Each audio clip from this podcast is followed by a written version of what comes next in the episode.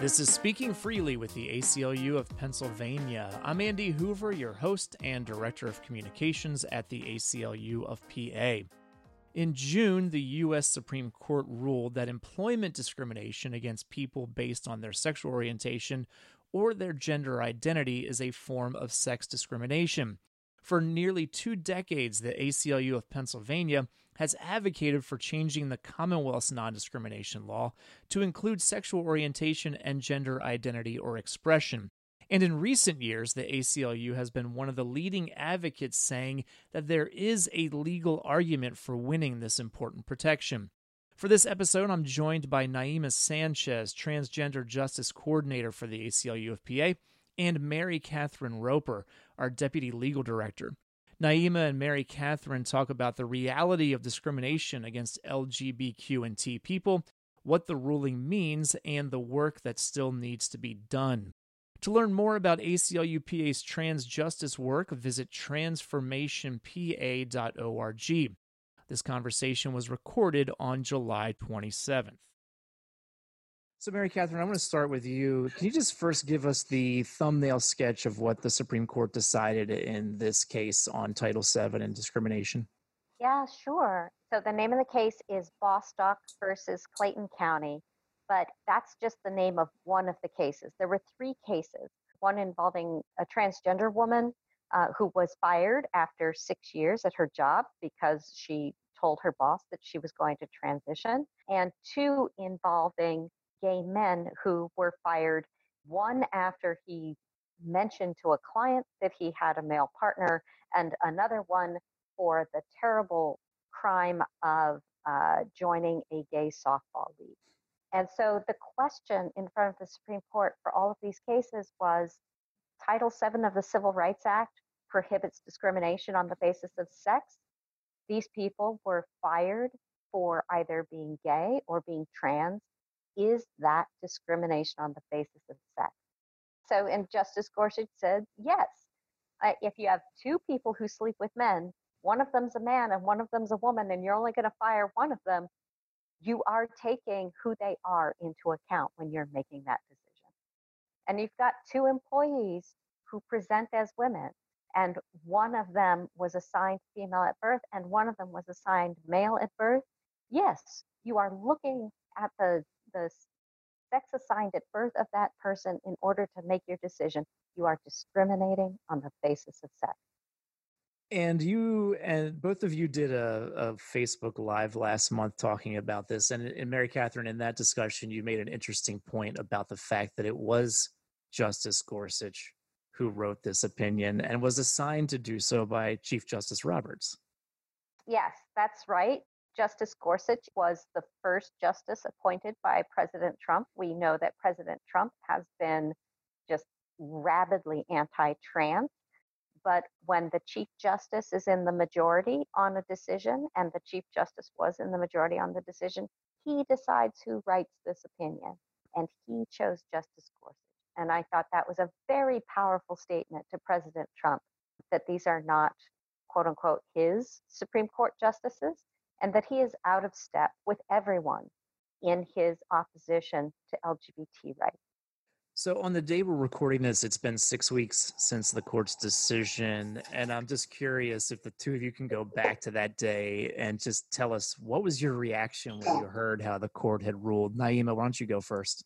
For me, uh, someone who was terminated from my job because of my gender identity, it was, uh, it was, it was a liberating moment.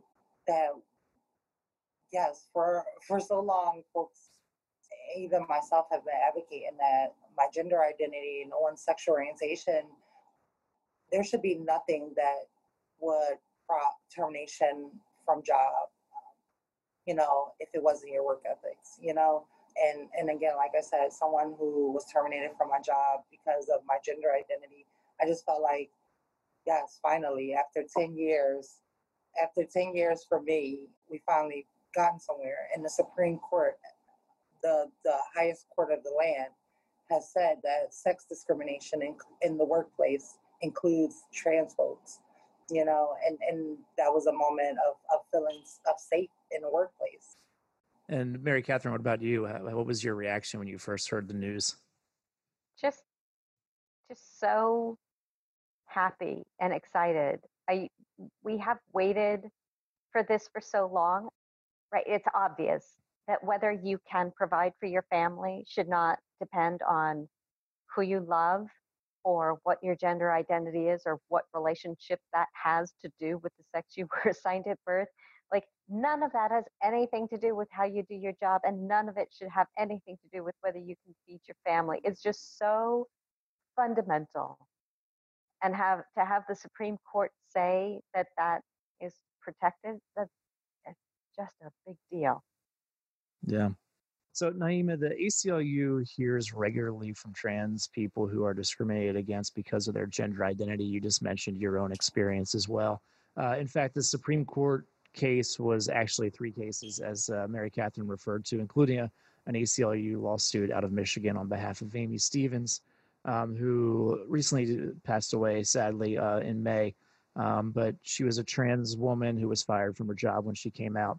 Um, can you just tell folks listening to this who might not have the experience, cis folks who, you know, in what ways do transgender people face discrimination in their daily lives? It goes beyond employment. Yeah, I mean, I mean, once we leave our house, you know, and sometimes in our house, the denial of pronouns or names is a form of discrimination. Denial of access to public accommodations, safe and affirming housing, uh, safe and affirming education areas. I was someone who was, a, I was a trans teenager and, you know, in high school and, and dealing with like gendered uh, uh, graduation outfits or what room, what uniform to wear for, for your gym, you know, for your gym attire. You know, all these things go into play. We're dealing with a, a hostile and, and very violent culture uh, towards trans folks around people biases of, of who we are as people. And, and you know, uh, we're dealing with discrimination in every areas, every areas, you know, and, and for a lot of trans folks, just getting out of bed in the morning is a challenge because we know that once we leave, put our feet on those floors, that we may experience discrimination in our houses, or when we're getting on the public transportation, or when we get out, when we get to work and, and someone, you know, misgenders you and, and deny you the right of respect to acknowledge that, you know, your gender identity is, is she and her, or they and them, or he or him. Um, so, you know, it's, it's a, in every aspect of our life do we experience this. And, and as a trans person, you know, and, and I can speak for myself, but I know I speak for my community members, is that we just want to be treated fairly, you know, and with respect and dignity. And it is so unfortunate that, you know, in all areas of our life are we challenged.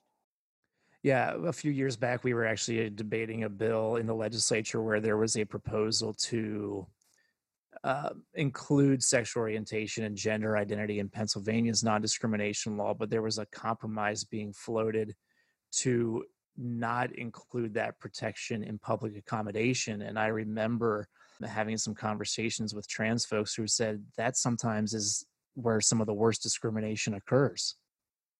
Right. So one of the limitations of, of the support decision, of course, it's only about employment, and that's really important to be able to get and hold a job. But we need protection in all the parts of our lives, and trans folks in particular really need protection in all the parts of our lives. We need this protection when it comes to public accommodations. We need this protection when it comes to housing laws as well. It, because, you know, just like who you are is doesn't define how you do your job, it sure doesn't define whether you should be able to use a restaurant or a library or a restroom or get safe housing. Like, those things just should not be connected. Yeah. Well, and that segues to the next thing I wanted to ask you about, Mary Catherine. There are some key differences between federal non-discrimination law and state law. Can you tell us a little bit about those differences? Because um, I think that informs the fact that this issue is not completely resolved. Sure. Well, the, I mean, the biggest thing to note is that while both There's uh, the Federal Civil Rights Act prohibits discrimination in public accommodations, and that's all those places you walk into as you know, a customer or a user that I was just mentioning, the federal law does not prohibit discrimination on the basis of sex when it comes to public accommodation. But Pennsylvania law does. And we need to make sure that that law is going to protect L G B T people. And right now, I mean, our Pennsylvania Human Relations Commission uh, says that they believe the, the word sex in our anti-discrimination law covers L G B T people. But I, the courts have not confirmed that. We need to make sure that that is beyond doubt. And the easiest way to do that is just to change the wording of the law. Well, with that in mind, Mary Catherine, what is your recommendation for someone who feels like they have faced discrimination here in Pennsylvania because of their sexual orientation or their gender identity? Do you mean in employment or do you mean in some other area? Um, well, let's start with employment since that's what the Supreme Court case is about. Sure. There are lots of considerations that go into a particular case deciding whether to bring a claim under federal law or under state law. Um, most people bring a claim under both. And so anyone who feels that they've been discriminated against should understand that they have protection. Um, if their employer is large enough, has more than fifteen employees, they have protection under the federal laws. If their employer is smaller than that, they still probably have protection under the Pennsylvania laws. They're going to want to talk to a, a lawyer about so the, the specifics in that. But the most important thing is to understand, like, it's very clear that kind of discrimination is illegal. And I guess the they're going to need to consult with a lawyer, or maybe that's the best the best path if possible, if they're facing discrimination in some other area of life. Like let's let's let's zero in on public accommodation in particular. Right.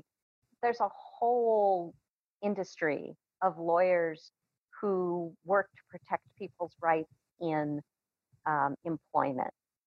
That doesn't really exist the same way when it comes to public accommodations, but there are agencies that are designed to do that. And one of them is the Human Relations Commission uh, of Pennsylvania, as well as the Commission on Human Relations of the City of Philadelphia.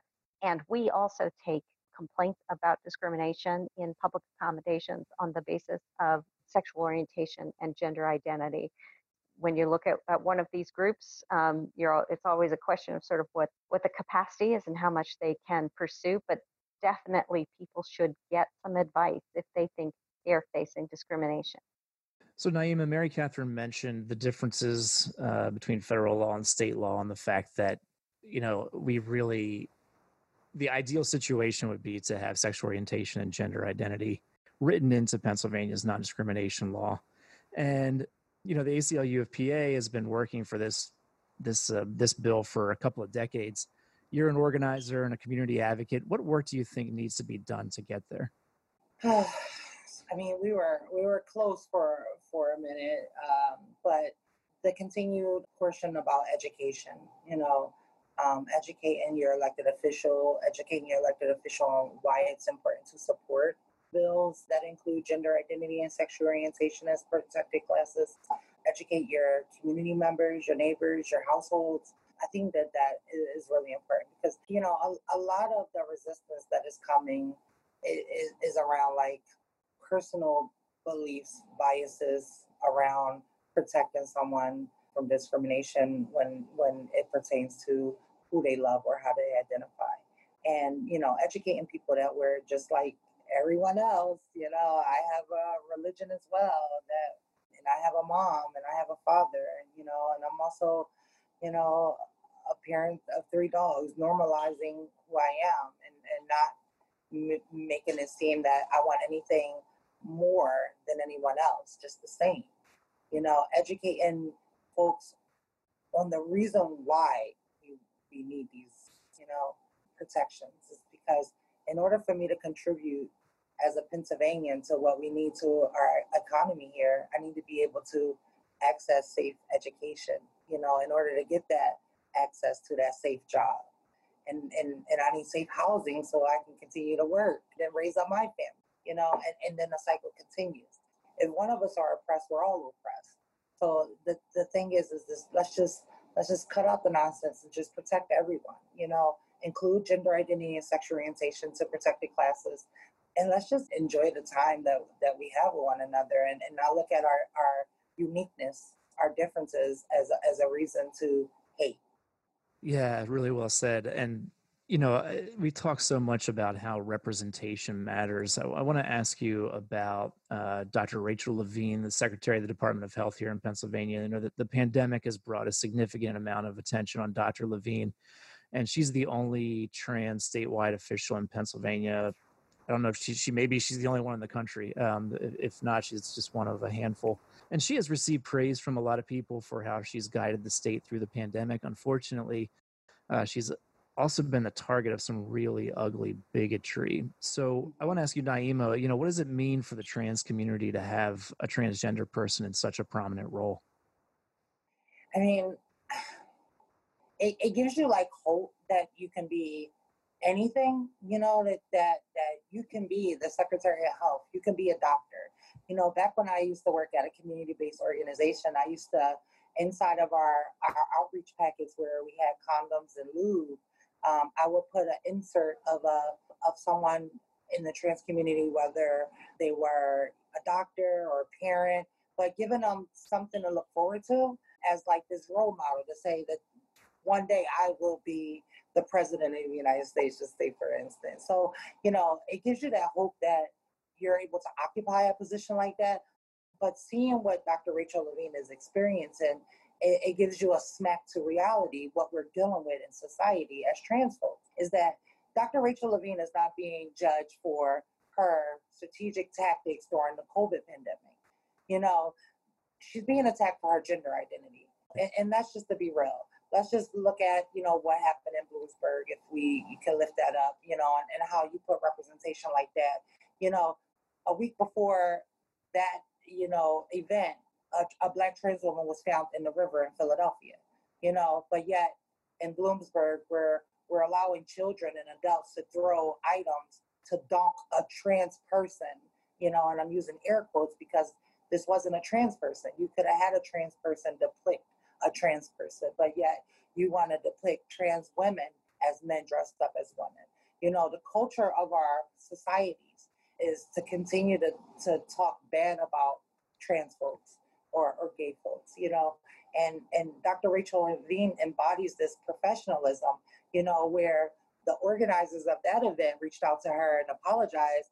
And the only thing she was worried about was how did they make sure that Bloomsburg event goers were safe during a pandemic. She wasn't focused on anything other than making sure that people stayed safe during a pandemic. So to get back to your original question is, is what does Doctor Rachel Levine and her position mean to trans Pennsylvanians or trans folks all over, is that we're able to occupy these spaces and also keep a straight face when we're under pressure. You know, that's what, as a mentee, as someone who's coming, you know, I'm younger than Doctor Rachel Levine. And, and what I hope to be or inspired to be in ten years is someone with a, with, with a, a cool attitude to adversities to my identity. I'm hoping that in ten years that I won't be challenged.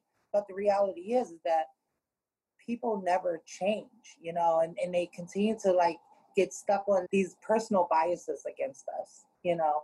And that's why we say that the fight continues. You know, we have to continue to fight on. And when I mean fight, educating and, and advocating for yourself and others. But I really want to say thank you to Doctor Rachel Levine because she, she kept her cool under pressure.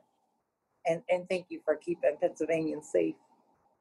It really speaks to how, you know, the, the culture and the law are so intertwined. We need the law to change. We also are doing the hard work of trying to change the culture as well. Uh, Mary Catherine, I want to ask you, uh, so the, the legal fights in this arena continue to evolve. As the L G B T Q and T community wins, the other side finds new ways to fight back. Uh, in fact, there's another case in front of the Supreme Court next session, a case out of Philadelphia about foster care. Uh, can you give us a preview of what that case is about? Sure. The city of Philadelphia has for decades had laws prohibiting discrimination on the basis of sexual orientation and gender identity. And the, the city applies those rules to the agencies that it, it contracts with also. And one of the things that the city contracts for is that it, it hires agencies to help take care of children who are out of their homes, whether they are in foster care, whether they are in a different kind of placement, whatever kind of services they need. Um, and some of these agencies that provide these services are religiously based organizations. A couple years ago, it became known that two of these agencies were refusing to work with gay and lesbian foster couples. And one of them is Catholic Social Services. And when the city said, you can't work for us and take care of children for us, and in that very act be discriminating against our citizens, Catholic Social Services sued the city of Philadelphia and said that they have a right to literally discriminate according to their religious views when they are choosing foster parents. They lost in the federal trial court. They lost in the federal appeals court. Um, but unfortunately, the United States Supreme Court has taken up the question. And we know from other cases that the United States Supreme Court is very, very protective of uh, what they view as the right of people to discriminate when they claim a religious objection to our communities. It's a shame for our communities. It's also just a real shame for the children of Philadelphia, because we need all the good foster parents we can get, and we should not have agencies that work for the government picking and choosing parents for our kids who desperately need safe homes based on anything other than what those kids need. I know you're both busy. You're, I'm sure you're heading off to do more amazing things after we're done uh, with this discussion. Any uh, last, what, what do you want someone to walk away with as they're listening to this conversation? Naima, why don't you uh, go first? To be quick, I, I want folks, uh, uh, trans or non-binary, to feel supported and know that there are agencies and people out here who will stand up and fight for you. For the allies out there who are listening, continue to fight for trans, non-binary, and L G B T Q Pennsylvanians in, in all areas. And to social justice warriors, you know, thank you, thank you, thank you. Mary Catherine, any last comments? Well, it's not original, but it's still true. As, as long as any one of us is not free, we are not a free people. We need to keep fighting. Perfect. All right. Thank you both. Appreciate your time and your amazing work. Thanks, Andy. Thank you, Naima. Thank you, M C. Thank you, Andy. All right. You're welcome. That's Naima Sanchez and Mary Catherine Roper of the A C L U of Pennsylvania. If you enjoyed this episode and like the podcast, please rate us on your podcast app of choice. That's how more people can find the show. That brings episode forty-seven to a close. The editor of Speaking Freely is Amy Giacomucci. Our music is from ben sound dot com. The executive director of the A C L U of Pennsylvania is Reggie Shuford. I'm Andy Hoover, your host, writer, and director of this podcast. Until next time, be healthy and be free.